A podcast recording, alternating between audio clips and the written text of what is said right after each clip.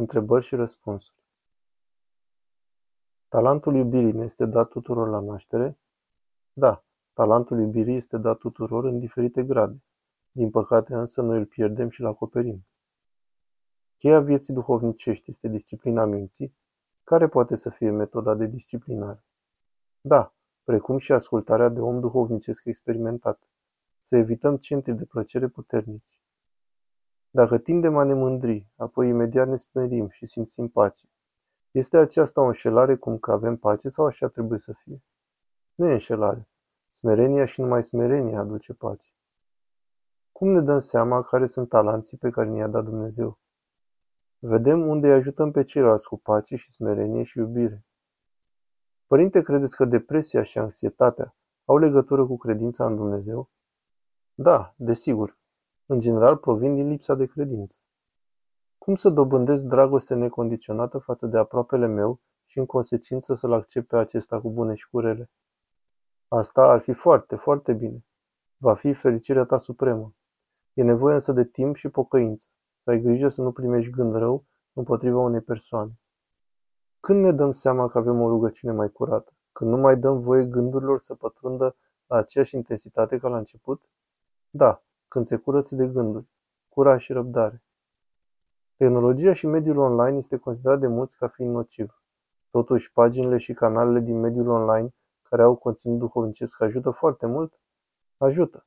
Mai mult ajută rugăciunea și ascultarea de conducător duhovnicesc. Părinte, cum putem ști care ne sunt talanții dăruiți de Domnul? Vedem unde ne validează Dumnezeu.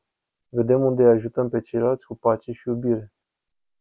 De ce starea raiului se bazează pe a nu-ți face voia proprie?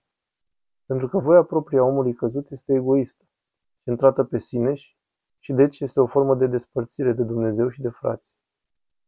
Există și extrema unei păreri foarte proaste de sine, în care vezi reușitele altora, le-ai uitat pe ale tale. Nu te mai crezi și vezi în stare de nimic, iar întristarea te paralizează. De acolo cum te ridici fără să pierzi smerenia? Spune Sfântul Apostol Pavel, toate îmi sunt cu putință într Hristos care mă tărește. Iar îi spune Scriptura, într-un Dumnezeul meu voi trece zidul. Suntem puternici cu ajutorul lui Dumnezeu. Pentru orice bine facem, să mulțumim lui Dumnezeu și avansăm cu curaj și credință. Hula împotriva Duhului Sfânt înseamnă să ții viața? Nu chiar. Acela e rezultatul. Deznădejdea este. Este păcat să dansăm chiar ne asemănăm fiicei Irodiadei? Dacă dansăm ca David, nu e păcat. Dacă dansăm ca Irodiada, atunci da. Dacă suntem într-adevăr mai presus de epoca cugetului trupesc al Vechiului Testament, atunci duhovnicești fiind este mai bine să nu dansăm deloc. Cine citește să înțeleagă. Care este criteriul după care putem determina dacă suntem în rătăcire sau pe calea adevărului? Ascultarea de biserică exprimată prin consensul oamenilor duhovnicești din aceasta. Starea noastră este determinată de calitatea rugăciunii? Da, și invers. Calitatea rugăciunii este determinată de starea noastră. Este o reacție în lanț. Cine sunt vrăjmașii noștri dacă noi considerăm că avem numai oameni buni în jurul nostru?